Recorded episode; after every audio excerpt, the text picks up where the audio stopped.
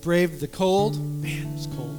Thank you, Glenn. To be here, and we are glad that you are. We are wrapping up a six week series that we have called DNA.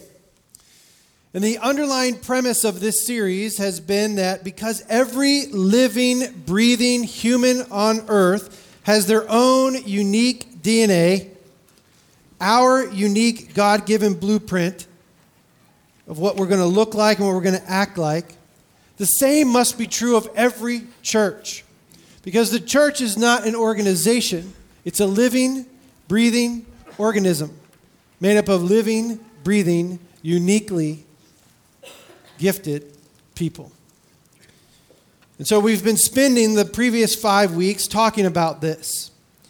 This idea that there are certain things that God has encoded into our spiritual DNA as a church that makes us unique, not better or worse, just unique. And we're identifying we're talking about those very things that make us who we are. Many months ago, the pastoral staff stepped away for an offsite where we spent some time strategizing, praying, planning for the future. And we spent a lot of time trying to capture the heart the core values of Parkview. We looked back at the church that God has been establishing for more than half a century, and we looked ahead to the church that God was building for the next generation, and we tried to capture that movement of God into words. And after a couple of days, we crafted a statement. We want to lead people into a transformational relationship with Jesus Christ and impact our world through His grace. We want to be that as a church. And so we pushed back from that conversation and we said, okay, now what? That's a pretty good thing to be about. But how are we going to make those words a reality? How are we going to live those out each and every day? And so we came up with some core values, six of them.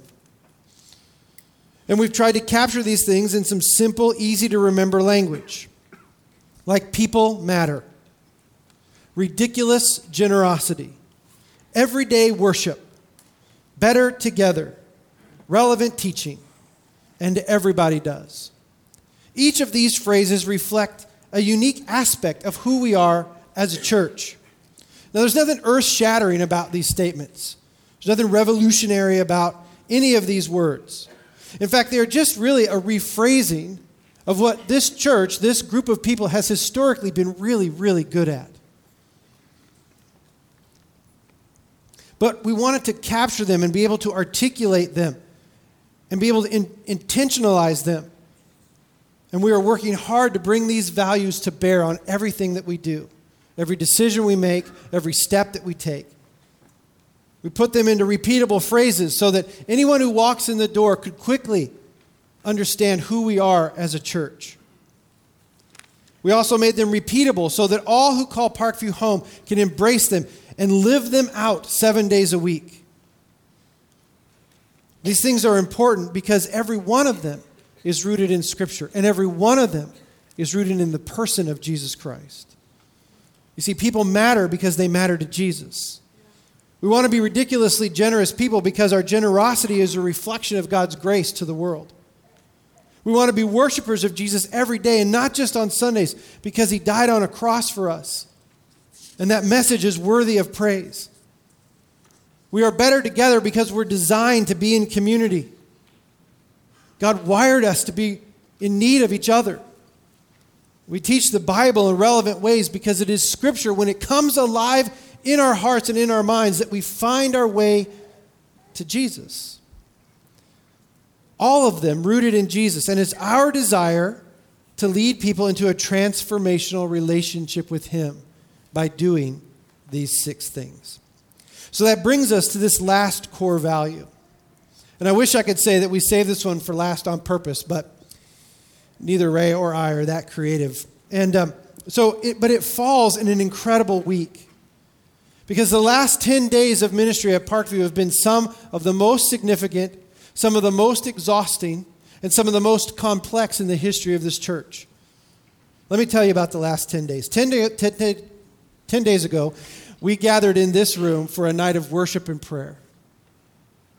Several hundred people came to spend an hour, hour and a half in a close, intimate relationship with God. And then two days later, we had our annual daddy daughter dance, where nearly 300 people came to dance and to party in the name of Jesus. People from outside these walls and people from inside these walls coming together to make a memory with their daughters. And then two days after that, we had three services, over a thousand people in them. And then two hours later, we had a celebration of life service for the Leone family, where more than 1,200 people came to support that family. Just to put that into perspective, this room holds just a little more than 500 people. And there were 1,200 people here, spread out all over this building. And all through that, we had other family crises and hospital visits and after school programs and Bible studies and life groups and classes. And just over the last five days, we've consolidated 60% of our ministry space into the remaining 40 so that we could start this massive construction project for the next generation of our church. And the reason that is relatable today is because none of that happens without this core value. None of that is possible without the literally hundreds of people that it takes each and every week to make that kind of ministry happen. It's because of that. It's because of the idea that everybody does that we're able to do those things.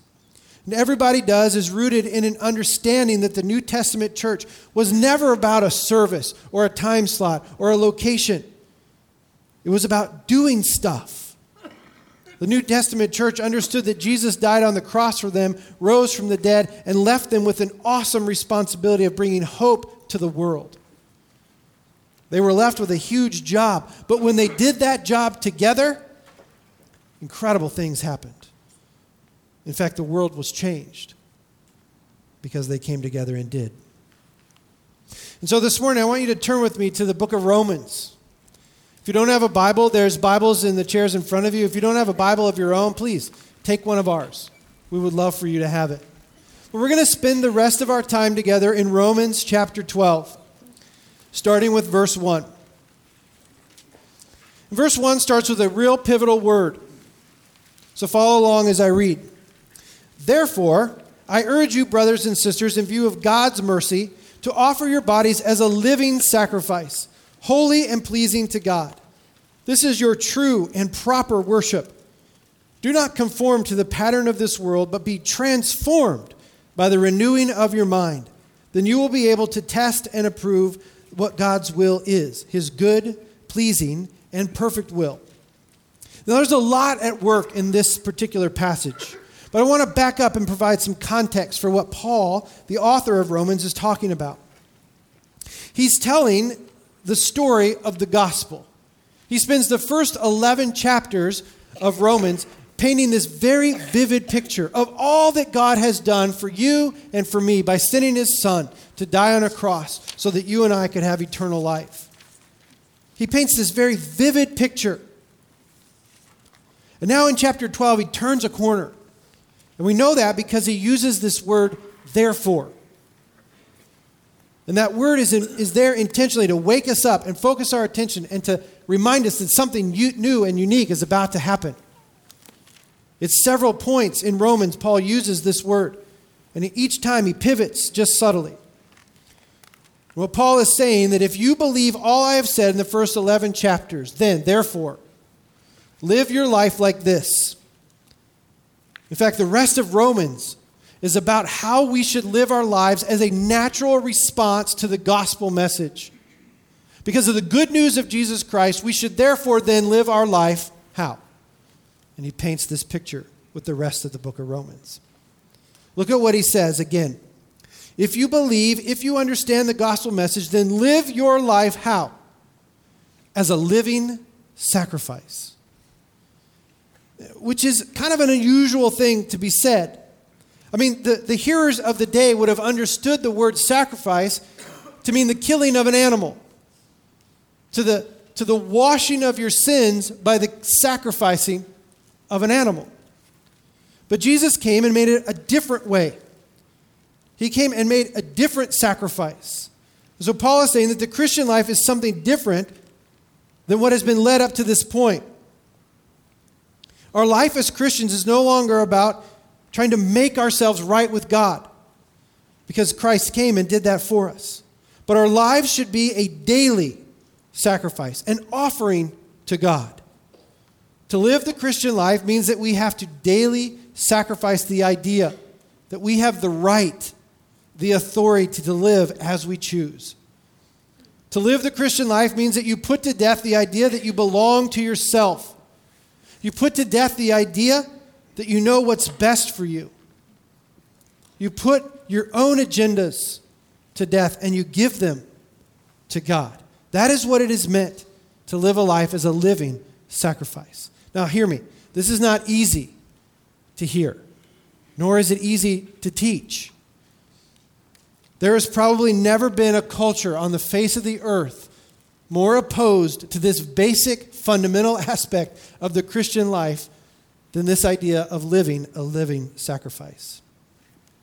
But the truth remains at the core of living the Christian life is this idea that we must die to ourselves. That we must release control of our wants and our desires to God. That is what it means to live a life that is a living sacrifice. And so this morning, I ask myself, as I asked you, is that how you live your life? Hands off God's in control. No ifs in your life. A number of years ago, many years ago, I was at a conference and I distinctly heard God say to me, I want you to be a pastor. And I said, Awesome. As soon as I'm done with school, so I have something that I can fall back on, I will do just that. And so I went about my life and God wrecked my life in very significant and powerful ways. And he said, There are not going to be any ifs in this journey. There's not, I will follow you if this happens. And I can tell you beyond a shadow of a doubt, with all vulnerability and honesty, that there hasn't been a moment where that has been perfect in my life. Every day, there's still that struggle for me to pull back control and live my life the way I think is right. We all sacrifice for something. Some of us sacrifice for that which is good and perfect, some of us sacrifice for that which is ours.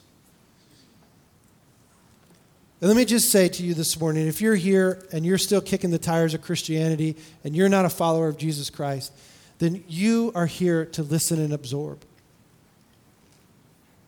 But don't fool yourself into thinking that you don't sacrifice for something, because we all do. We all are sacrificing for something. But it is only God that is divinely perfect and infinitely loving it is only God that has your best interest at mind. Everything else falls apart, everything else breaks down. It is only God who is infinitely wise and infinitely loving. So Paul goes on in verse 3 For by the grace given me, I say to every one of you, do not think of yourselves more highly than you ought, but rather think of yourselves with sober judgment in accordance with the faith God has distributed to each of you. What Paul is saying here is that if you understand the gospel, you will not think too highly of yourself, nor will you think too, uh, less of yourself. You will have a sober or accurate reflection of who you are because you will recognize that you have nothing apart from Jesus. That it was his sacrifice that gives you life. But you and I develop an understanding of our own value based on on what we do and what we accomplish and our failures. So we value ourselves differently. But in God's economy, He sees each of us as broken individuals, worthy of His love and His grace and His mercy. He sees us as adopted children. He chose us and loves us. That's how God sees us, and that's the accurate reflection of how you should see yourself. Not too high, not too low, but as one loved and cherished by God. I used to, I played football in school. And I know you look at me and say, well, that's obvious. Uh, I mean, that guy, he looks like an athlete, right? I did. I played football uh, for a while.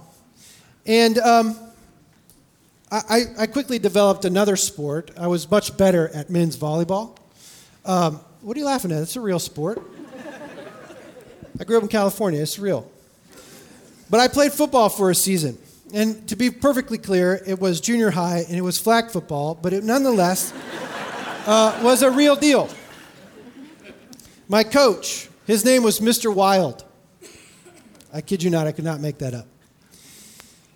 I thought I was pretty good. In fact, I went out for the team because I thought to myself, I'm going to be a pretty good football player. I'm smart, I can run kind of fast, I can catch a ball. I'm going to be good. In fact, I evaluated myself as kind of a A minus, B plus football player. And so I came to the squad pretty sure that I was going to help the squad in some way, be better. Junior high. And a um, couple of days into tryouts in camp, I'm there and I'm having, we're in drills and I'm having a conversation with one of my fellow athletes. And next thing I know, I had this huge bang in my head and I'm laying on the ground. And I get up all dazed and confused, and I realize that Coach Wild had thrown the football at the side of my head and knocked me to the ground. And when I got up, he said, You're not here to talk. You're here to do what I tell you to do. And I thought, Oh man, I have severely overestimated my ability to play football. Because in junior high, I was not particularly good at listening to people tell me to do stuff and doing exactly that. But I realized something incredibly significant in that moment, which was that I had not, did not have a healthy understanding of who I was as an athlete. I overestimated my ability to play football, but what I realized in the middle of all that was that when a mediocre athlete steps onto a team and says goodbye to his or her own agenda, the team can excel. We all have a role to play. And what I realized in that season of life was that my mediocre contribution to the team, when done as a team, moved the ball down the field. My football career did not last very long as I had a career ending injury in my thumb and decided that football was not for me. So look at where Paul takes this passage next. So we've had this understanding that if we believe in the gospel, we will live our lives as a living sacrifice. And when we do, we will see ourselves as God sees us, one who is loved and cherished by Him. But what happens next in Romans chapter 12 is Paul makes the case that when we have those things fully embraced in our life, we are transformed, we are changed, we are made something different. We are made to be servants when we release control of our lives to someone of greater authority, we become servants. So look at the next few verses. For just as each of us has one body with many members, and these members do not have all the same function, so in Christ we, through many, form one body, and each member belongs to the others. We have different gifts according to the grace given to each of us. If you have the gift of prophesying, then prophesy in accordance with your faith. If it is serving, then serve. If it is teaching, then teach. If it is to encourage, then give encouragement. If it is giving, then give generously. If it is to lead, do it diligently. And if it is to show mercy, do it cheerfully. Now, those are a lot of words. But in these four verses, Paul talks about what has been come to know, has been come to known as spiritual gifts. Spiritual gifts are simply ways for us to be involved in ministry. It's for us ways to live our life as a living sacrifice in the context of ministry. It mentioned things like preaching and teaching and administration and leading and counseling and mercy. And I'm not going to take time this morning to unpack each of the spiritual gifts. But suffice it to say that this is not a comprehensive list, nor it is a list in any sort of priority order. It is simply an illustration that every one of us has a role to play, a position to play on the team. Now, I will tell you, I'm not an expert on spiritual gifts, but there are two things that I know about spiritual gifts that have rung true in my own life over the years. First is this every Christian has one. The Bible here in Romans chapter 12 says this phrase to each of us. That's you, that's me. Each of us have been given a role to play, each of us have been given a gift. So, what does that mean? It means that every Christian should be doing something with their gift in ministry. Everybody.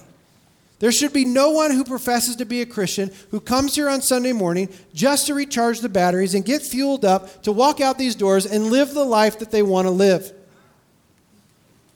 You should be asking yourself the question how can I serve? Where can I do something? How can I use the things that God has uniquely wired me to do? Jesus himself said, I have not come to be served, but to serve. Here's the reality of this point you cannot call yourself a follower of Christ if you are simply here on this earth to be served and not to serve somebody. We are going to be a church where everybody does this. Everybody. You, me, everybody. We're going to do, and we're going to do things in the name of Jesus. Now, if you're here this morning and again, you're new to this whole idea, you're thinking, I don't know what it is I'm supposed to do. Try something. Try something. And get involved somewhere. The second thing I know is that every Christian has a different one. We're all unique in the way in which we get to express those things. Paul illustrates that we all have different parts to play. He talks about the body having a, bo- having a head and feet and hands and eyes. And each one of us has a different role and function in the body of Christ. Each of us brings to the table certain life experiences, certain, certain skills, certain talents, certain passions. We all possess unique abilities. And as a result, that means that there are people in your midst, maybe in this room, maybe outside this room, who are waiting, who are there specifically to receive what it is that you have been uniquely wired to do or say. The opposite of that is this those people that God has placed in your path may never be reached unless you use your unique gifting, unless you do something. And so we want to be a church full of people who serve. Everybody does. We're hardwired to do it, we're hardwired to serve.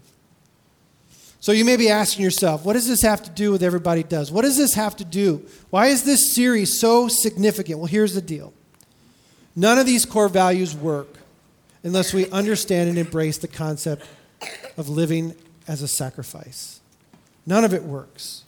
We cannot effectively care about people if we don't set, say no to our own agendas. We cannot be ridiculously generous if we don't let God be in control of our finances. We cannot be capable of doing life together if we don't sacrifice every day. None of our core values work without living a life of sacrifice. And so, as I conclude this morning, everybody does means this that we live our lives as a living sacrifice for others.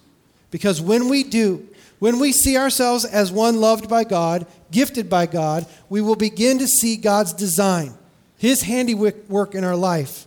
You will see your position and you'll have the courage to play it well. Now, I could stand here this morning and I could ask you to fill out a card, check a box, and fill out something and be involved in some area. But that's not why I'm here this morning. I'm here to challenge us to be a church that recognizes that none of it is possible unless we live as a sacrifice. Now, I hope that you will. I hope that you will find your unique place to serve because we need you. Somebody needs you because you've been uniquely wired to minister to them. But that's for another day. Today, I want to leave you with the challenge of what it looks like, what it means to live a life of sacrifice. Let's pray. Father, we thank you for, again, this morning and for your love for us. We thank you that you see us as a loved child,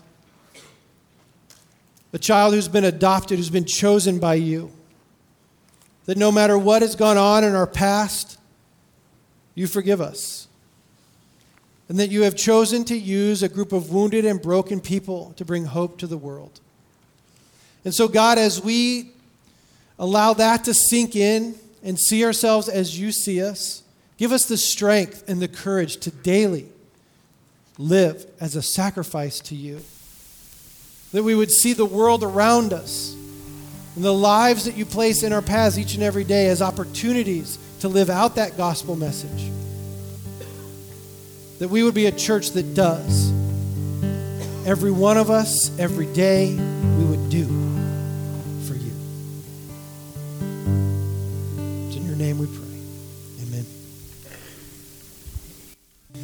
Father, we thank you for this day and for this morning.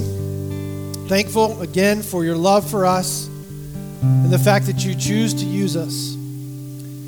So remind us today, remind us tomorrow, remind us every single day of how you see us. And give us the strength and the courage to live that out. That we would be a church that is remembered for what we do. We love you. We thank you again that you love us. In your name we pray. Amen. Have a great week.